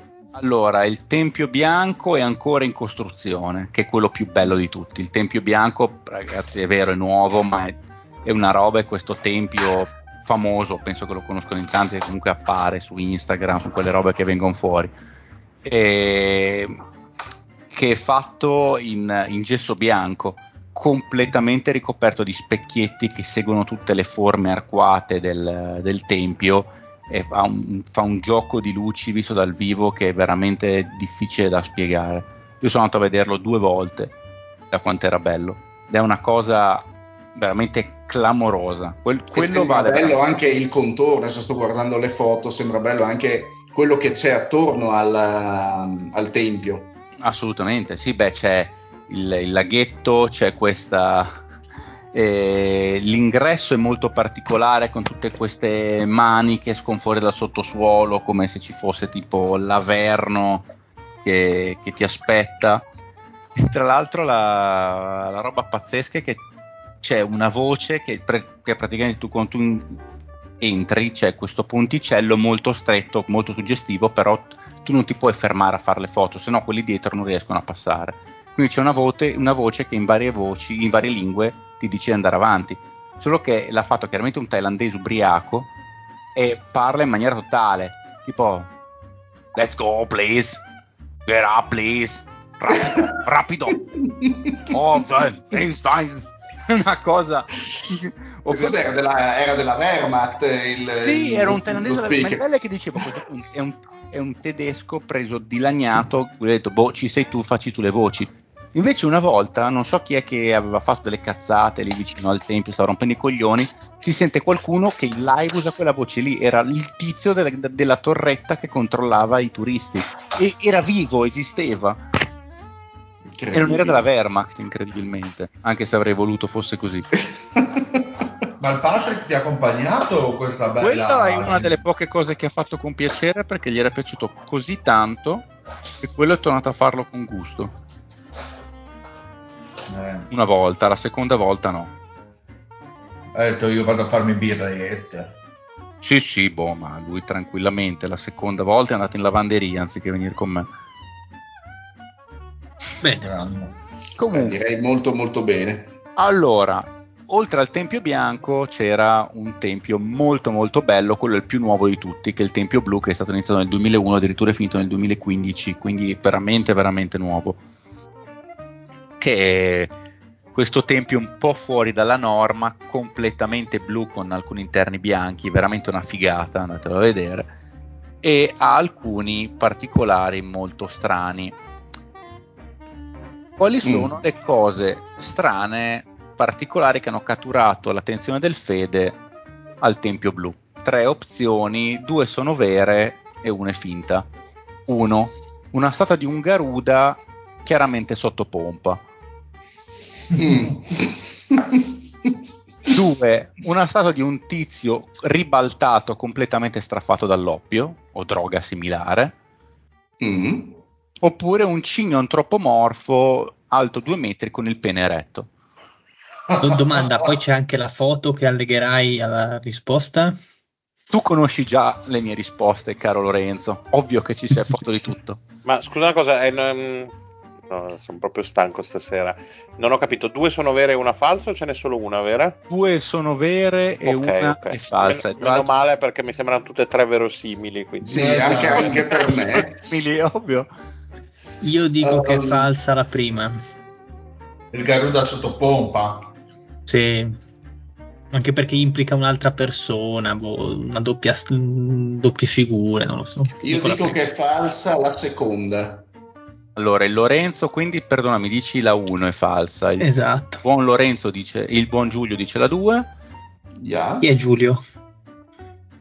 Sì, eh, effettivamente. Quello sì, no, sto pensando tra le figure, il cigno secondo me è fuori contesto in un tempio induista, il cigno. Ok. È buddista, eh, non è induista. Ah, buddista. Beh, eh, in, in, effetti questa notazione simbolica del dire ha molto senso. Poi boh, non so eh, se il cigno... Non lo so. il Garuda sotto pompa ci sta. Mi fa ridere solo di te. Mario? Io voglio pensare che abbia detto il cigno per omaggiare il suo omonimo calabrese, quindi dico che è falsa la 3. Dopo, sempre a questo a Chiang Rai, il Pat e il Fede si sono fermati a bere un buon caffè che per inciso si è rivelato essere un'incredibile merda chi lo avrebbe mai detto, eh? Incredibile. Io ero tra questo l'altro... è vero, questo è vero. tra l'altro io ho bevuto tipo due caffè in tre settimane che avevo sempre paura di cagarmi addosso, ma costante. e lo stesso anche il Patrick. Poi lui aveva anche il no, beh, qui fanno il caffè espresso all'italiano. Il caffè italiano è merda, è merda. È ma non, non avevamo dubbi ovviamente ho detto Patti, cioè se il caffè è vorrei, buono, vorrei, buono, vorrei capire qual è il caffè buono per il Pat, però va bene. quello che prende dal culo. Il caffè il caffè vietnamita piace al Pat, che tra l'altro rompe sempre il cazzo che non gli piacciono i sapori dolci e faccio porca troia, Pat è il, è il, caffè più dolce di sempre perché ci mettono sta sto, sta pappetta al latte stradolce che è buono, eh, è buono davvero il caffè vietnamita l'abbiamo bevuto, però porca troia se è dolce, lui ah no io provavo a dirgli guarda il caffè che sia espresso americano, se è buono, fatto tecnicamente bene, un buon caffè, no, è merda. Il caffè americano è buono, il caffè italiano. sì, il caffè americano è buono. Anzi, il caffè certo. americano è figo. che coglione. Vabbè, comunque, il nome del caffè aveva un nome particolare. Che nome aveva questo caffè dove abbiamo bevuto questo caffè di merda? Fica mm. con la K cazzo con la K o culo con la C? Io direi eh, fica con la K. Anch'io. Anch'io. Io dico la 3. Ok. Quindi tutti la 1 tranne il Mario che dice la 3. Poi a pranzo il Pat e il Fede sono andati a mangiare in un posto a mangiarsi un bel pad thai un posto abbastanza particolare che aveva trovato Fede su Google Maps, sembrava molto particolare perché teoricamente entriamo lì, c'era una specie di tetto di lamiera, due padelle messe su tipo due bombole da campo e una signora. E, Eh sì, sì, beh, direi Eh, cuci- bel po'. cucina casereccia. Sì, sì, casereccia. C'era anche, c'era anche della polvere di amianto lì nell'aria o dentro il. Penso proprio di sì, con un cane che sembrava una roba d'alba dei morti viventi, cioè tipo era morto sei anni fa, era un cane zombie. Comunque sì, e tra l'altro con tre americanine che erano lì che, man- che sono arrivate, mangiavano tutte contente, ho detto, oh, si vede che è anche famoso sto posto, perché sono arrivate due o tre turisti di fila subito dopo di noi, anche una coppia di italiani. Si vede che più o meno dopo i templi, più o meno ti trovi in quella zona, è l'unico eh, posto con le review superiori al 4.4 che è la soglia minima perché il PAT possa prendere in considerazione un ristorante su Google era quello lì sotto il, sotto il 4.4 è merda non ci penso neanche, neanche in considerazione tutto vero eh? Tutto- no no beh questo è 4.7 boh si mangerà bene no 4.3 ma, ma neanche la scobazza dei piatti sa, vabbè. Incre- È incredibile bello che lo imiti molto bene. sì, sì, ma è tutto. Sto citando pedissequamente. No, è bello perché poi mi piace questa schematizzazione del PAT perché la può usare in tutti i posti del mondo, no? Quindi Sì. è un evergreen questa È cosa. evergreen, in-. Africa uguale, tipo va a Kinshasa e cerca i 4.4. Molto Assolutamente. E ovviamente, no, beh, 4.4, cioè, anzi, no, 4.5 è il minimo solo di Google. TripAdvisor è una merda. TripAdvisor è una merda. Ho mangiato i posti 4.8. TripAdvisor ho mangiato di merda. Che. Eh, vabbè, Diciamo che è scritto a gambero rosso, è Patrick, tra l'altro. Sì, beh, cioè, ovvio, lui è lui il gambero rosso. Giorno al mare, porca troia, le polle sul collo, cioè, faceva la merda. E, allora, a un certo punto il Fede deve andare in bagno in questo posto e praticamente c'era come un grosso armadio che dava adito poi a una stanza sul retro in- nel cui fondo poi c'era, c'era il bagno. Ecco, questa stanza sul retro, che era il vero interno, diciamo, della struttura, era un po' particolare. Che cosa c'era di- in questa stanza che poi conduceva al bagno? Una cameriera trans con fisico da luciador che lavava i piatti. E a immaginarla, devo dire che da anche la maschera da luciadora aveva. Posso dire Ovviamente. che questa ce l'abbiamo anche a Tarvisio in un locale qui vicino a casa mia. Per me dell'est. Ah, ok, perfetto. No, questo era asiatico. Oppure c'erano dei letti su cui era adagiato un vecchio più morto che vivo addormentato accanto al bagno. Oppure c'era Guarda come le sto immaginando tutte e mi sembrano tutte Sì, hai ragione. Per ora sì, vai con la terza. Oppure c'erano sempre i letti, ma teatro di un centro di massaggi semi-clandestino con signora che offriva i servigi post pranzo. Secondo me il vecchio. Quella è vera. No, quella vera, sì, quella vera dovete dire. Quello- Secondo me il vecchio. No, Io- l'ultima, dai. L'ultima, l'ultima anch'io. Lorenzo? Eh, sì, anche io l'ultima. Anzi, no, io prendo il Luciador. Lo pigli dal mazzo, vai.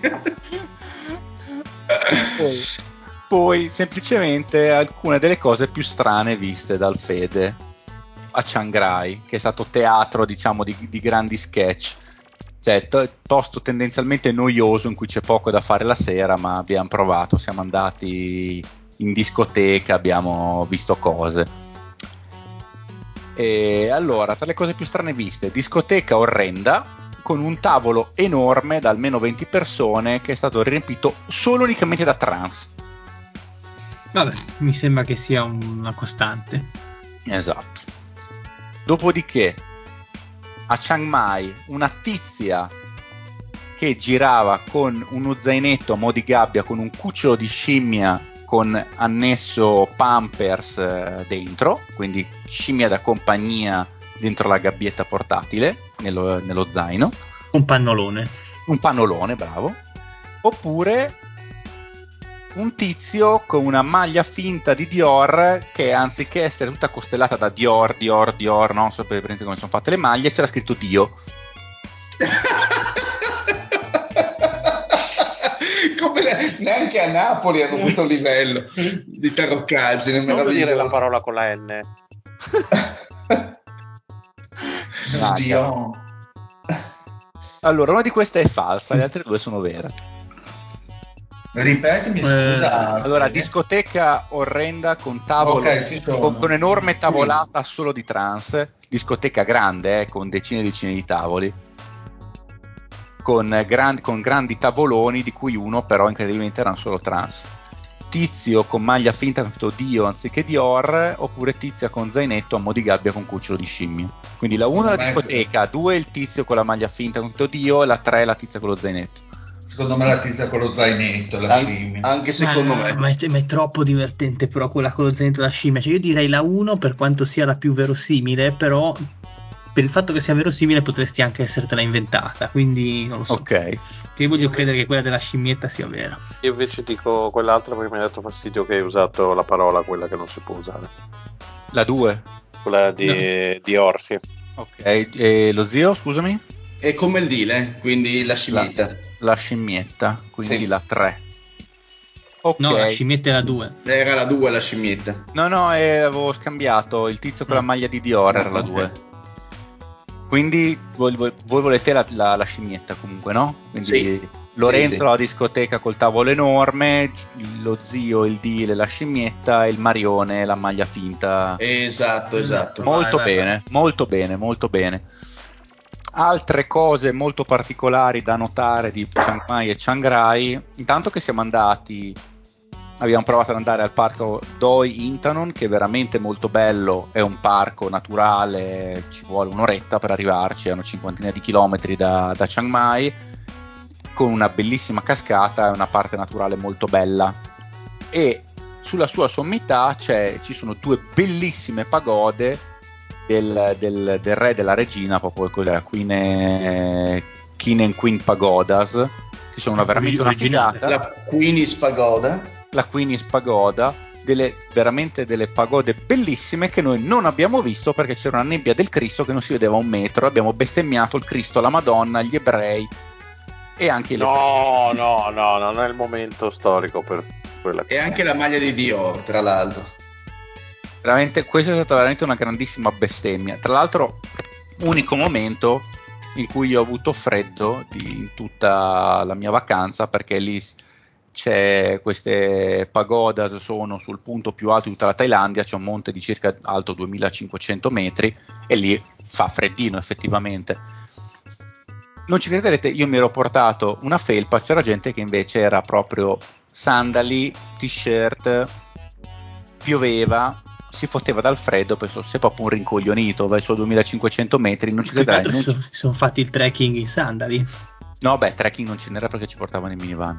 Ah, ok. Il trekking ci poteva fare, noi l'abbiamo fatto col cazzo, perché non esiste proprio. Cioè, poi il, il Patrick che fa un trekking, il Patrick. Ci ho pensato dopo alla... il, Al. Patrick cioè, farebbe- riuscirebbe a sembrare pigro anche rispetto a Stephen Hawking come mobilità. E dopodiché al parco Doi su Tep c'era una magnifica statua dei tre re per gay, quella bellissima, c'erano questi tre, tre re con tipo delle sciarpe gialle in vita e sembrano uno più frocio dell'altro, una cosa Mm. meravigliosa. Au. No, ma non re attuali thailandesi eh, che mi mettono in prigione se provo a Sì, dire. ma non credo fosse quello il problema, sai, del re. Cosa ho detto? Sciarpa, non si può dire sciarpa. Non si può dire Sherpa. Ah, sciarpa, neanche scialpa. Neanche Scialpi. Però Andiamo avanti. Stavo pensando esatto. anch'io a Scialpi.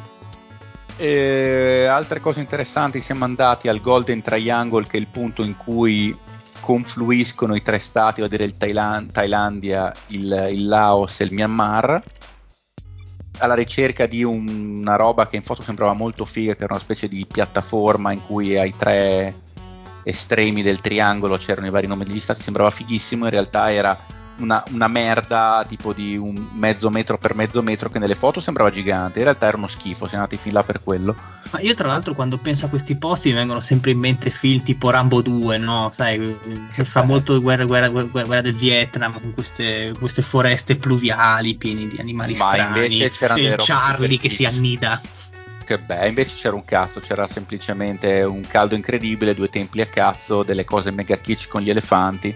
Che ci sono elefanti, statue di elefanti dappertutto in Thailandia. Quindi non hai trovato il colonnello Kurz. eh. Non ho trovato, no, il conello Phuket. E...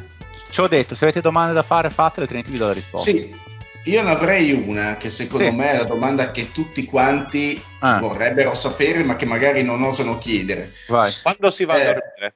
No, quello fra poco perché anch'io sto collassando, Sì. però in tre settimane, quindi magari non so se fa Eh. parte della prossima settimana, fermami subito. Ma hai scoperto che lavoro fa il Pat? Diciamo che su iSco ci siamo tutti un attimo. Eh, no, no, no, no. Allora, Tanta roba, tanta roba. ti posso dire che una volta sono proprio andato diretto, gli ho detto, oh Pat, una volta che ti vengo, per- perché lui riceve queste mail incredibili e lui di colpo immediatamente deve rispondere. Se si vanno a lavorare, lui deve andare, a lav- lui deve andare a lavorare. Eh sì, perché se non rispondi poi non ti si allargi il penis. eh, Eh, esatto, è così, è così. C'è delle robe che dal niente gli arrivano le mail, magari tu sei in giro e gli dicono a sentir lui c'è questo lavoro, quant- qual è la tua deadline? Lui gli dice, boh, io questo lavoro te lo Ma faccio. in quale sei ore." lavoro? Ma quale? esatto, quale? Perché eh, sì, fondamentalmente Fai capisco- arrivare con calma. Facciamo una macro area, cioè non è che voglio sapere proprio nello specifico. Barney. Stinson. esatto. il Prestanome. Prestanome. Sì, prestanome, Ma prestanome. tu hai avuto mai la sensazione che questo ci sia questa reticenza e questa insomma un po' di perché c'è illegalità dietro. Eh, esatto, hai fiutato delle, Eh. delle cose poco lecite. Io ti posso dire che una volta ho detto al Pat, oh però Pat, una di queste volte che ti arriva questa mail e vai a lavorare, mi fai vedere un attimo come lavori che sono curioso. Io fa, ma sei patto, non voglio nessuno in mezzo ai marroni mentre lavoro. Ho detto, vabbè, un secondo e poi me ne vado. No, no, che me già mi fa schifo lavorare, figurati se voglio gente in mezzo ai coglioni, mando via anche i quindi quando devo lavorare, non faccio vedere niente. Ecco, questo potrebbe dare- darci una risposta riguardo alla, eh, alla chiarezza alla- e alla legalità. Sì, sì, sì, sì, sì. Io lancerei, sapete cosa? Io lancerei un contest per i nostri ascoltatori, soprattutto quelli del gruppo Telegram, di scrivere secondo loro qual è il lavoro del Pat No. e vediamo se mai... Guarda, quello che ha scritto più o meno in- anche sul gruppo, credo, è quello che so io. E più o meno lavora con l'IA, gli danno robe da fare di transcreation, eh, traduzioni, Mm. fare. Che cazzo di lavoro è? No, non, non lo so, non lo so. Ah, ecco. Secondo me è amico di Putin. Comunque va bene, poi... Sì, secondo me sì. Però- cioè- Ma domanda, con che frequenza arrivavano queste mail? Eh, un paio di volte a settimana, però un, tipo magari una volta non ha preso il lavoro, una volta l'ha preso effettivamente è andata a lavorare, un'altra volta aveva preso il lavoro, però poi non riusciva a caricare il laptop, quindi è morto tutto. Ma eh, si parla di lavori che richiedono che tempistiche? almeno robe dalle potuto 3 alle vedere. 6 ore, da quel che ho capito. E quindi lui lavora mezza giornata a settimana. ha sentenziato Lorenzo E chiuso soprattutto, ah, so che è una cosa elegante. sai, sai che non avevo mai collegato i punti con questa chiarezza? Scusa Fede, so che non è una cosa elegante, non è da lui. Eh. Ha parlato anche di retribuzione per questi lavori. Assolutamente sì, ma è una cosa che non mi sembra giusto trattare in questo podcast. No, no, ce lo dici fuori onda chiaramente, però Ovviamente. volevo solo sapere. No, no, qualcosa sì, qualcosa sì. E tu quanto ci credi da 1 a 10? Ma andiamo alle risposte di questo podcast. andiamo alle risposte Allora, cose strane hai visto al Tempio Blu? È assolutamente vero il Garuda sotto pompa, non nel senso che c'era veramente qualcuno che lo stava sbocchinando, ma c'aveva una faccia assolutamente da persona che stava venendo sbocchinata. Eh no, però qui mi acco- qui, No, beh, era qui chiarissimo, faccio ricorso. era eh. no, era infatti, l'ho inter- infatti l'ho interpretato in questo modo e me lo sono anche immaginato Ecco. Manderò foto, manderò foto e Lorenzo e tu mi dirai ok ci sta. Aveva anche le braccia proprio legate dietro la schiena da proprio sotto pompa sul letto. classico garudone, dai. Esatto. Il tizio strafatto di oppio è verissimo, mentre è finto effettivamente il cigno antropomorfo. Eh beh, eh beh, eh beh. Ci avevo messo, Mac, bravo. avevo- esatto. Bravi ragazzi. Bravo, bravo Dile. Ci avevo messo in realtà la tigre antropomorfa, se non fosse che mi ero accorto che mi sono ricordato che ve l'avevo mandata la foto della, della tigre antropomorfa nel gruppo, quindi probabilmente ve la potevate ricordare. Eh, sì, Madonna. Sicuro. Guarda, Tra l'altro il pat a fianco in, in posa. Ah, sì, sì, sì, no? sì, sì, sì, sì, sì, sì, molto aggressivo. Sì, sì. Bellissimo. Mi ha un po' impaurito il Pat in quella foto. An- anche a me perché lo si per spezzare sotto la sua stessa forza di gravità. Sì, sì, sì. Il nome del caffè era Ficca con la K, non è cazzo No. di culo. E il Dile 2 su 2, sei grande. Allora, dietro al ristorante non c'era la cameriera trans col fisico da luciador Sì. che lavava i piatti. Quella era in un pub nel quale abbiamo giocato a biliardo la sera stessa. C'era veramente sta cameriera trans che aveva il fisico boh, da Nicola Jokic più o meno, un po' più bassa. che cazzo? Ah, indovinato però, caspita, indovinato, guarda, però con coi tacchi, ovviamente rigorosamente Wow, wow. coi tacchi a Eh beh, spill. eh beh. con dei polpacci, vi giuro, da circonferenza da Baobab. Be- be- bello, devo dire bello. Sì, Non pronta, c'era. pronta per sbocchinare, insomma. Esatto. ok. Sì, sì, Garuda. sì, sì, ho capito, Matti. Non c'era il centro di massaggi clandestino. No. C'era il vecchio più morto che vivo addormentato a fianco Grande, Ecco, ma- ragazzi. ma sembrava veramente al lazzaretto, cioè pesava 20 kg, era così con, co- con la canotta, l'ercia, una cosa... Che Dio, eh. Diciamo che probabilmente a- oggi, ad oggi è morto, molto probabilmente. il Sì, sì, no, ma la sera stessa. A chi il fatto? Mentre le cose più strane viste. Allora, il tizio con la maglia finta con scritto Dio è verissima e ho anche la foto. Il- la tizia con lo zainetto a mo' di gabbia col cucciolo di scimmia è verissima. Ah, grande. C'erano ben due donne su 20 trans al tavolo, quindi quella è falsa. Ma sei sicuro? Hai controllato uno per uno? Ah, guarda, sono passate a fianco almeno 5 volte che andavano al cesso ogni 4 minuti perché volevano fa- far vedere che erano donne. Probabilmente ogni volta che un trans doveva tirare fuori il cazzo, poi gli altri c'era il trans squad che si, muo- che si muoveva a seguito. Però delle donne vere c'erano. Alcune, una era un trans enorme, era più luciador del luciador. È proprio l'estra. Era proprio enorme con la coda, la faccia più larga che alta. Chi Due è? Ivan, spalle. Ivan Drago? Chi è? Sì, no, ma, no, ma era proprio grossa, enorme. Io l'avevo soprannominato Honda, cioè quella di Street. Ho detto, ho detto Pat, questo qui sembra Honda, quello di, di Street Fighter. Cazzo, era uguale a Honda. Cuore. Però ho pensato a Keisuke. Grande. No, forse solo il Mario. a- No, no, ma mm, Beh, il andiamo avanti perché io voglio sapere quanti soldi prende il patto. Ma non eri stanco, Mario? Sì, ma mi ha riacceso lì la curiosità questa cosa. ti- Vabbè, ti- tra altre, co- tra altre cose, giusto da, da segnalare, eh, c'era un bellissimo night market a Chiang Mai, molto carino per mangiare, con tanti stand, se mai ci doveste andare andate assolutamente lì perché è stato bello. E tra i- gli stand ovviamente vendevano anche cosette ammennicoli, tra cui dei, dei fischietti, o meglio dei fischi a forma di grossi cazzi neri di legno che succhiati avidamente dal Fede. Ma è quello che hai. che ci hai fatto vedere la scorsa settimana. Assolutamente quello. Ottimo, ottimo. Nell'area Bene. fumatore c'erano due donne incredibilmente brutte, incredibilmente lesbiche che si limonavano duro. Fede, scusami se ti interrompo, ma direi che è ora di chiudere perché vogliamo sapere le altre notizie più interessanti. Bene, bene, bene, bene. Bene, quindi andiamo ai saluti. Ciao. muore, muore, muore tutto. Prossima settimana con Bangkok più Pattaya, che lì sono successi veramente tanti sketch. Perfetto, salutiamo il Mario. Ciao. Un saluto a Lorenzo. Buonanotte a tutti, soprattutto a chi lavora mezza giornata a settimana. Un saluto allo zio.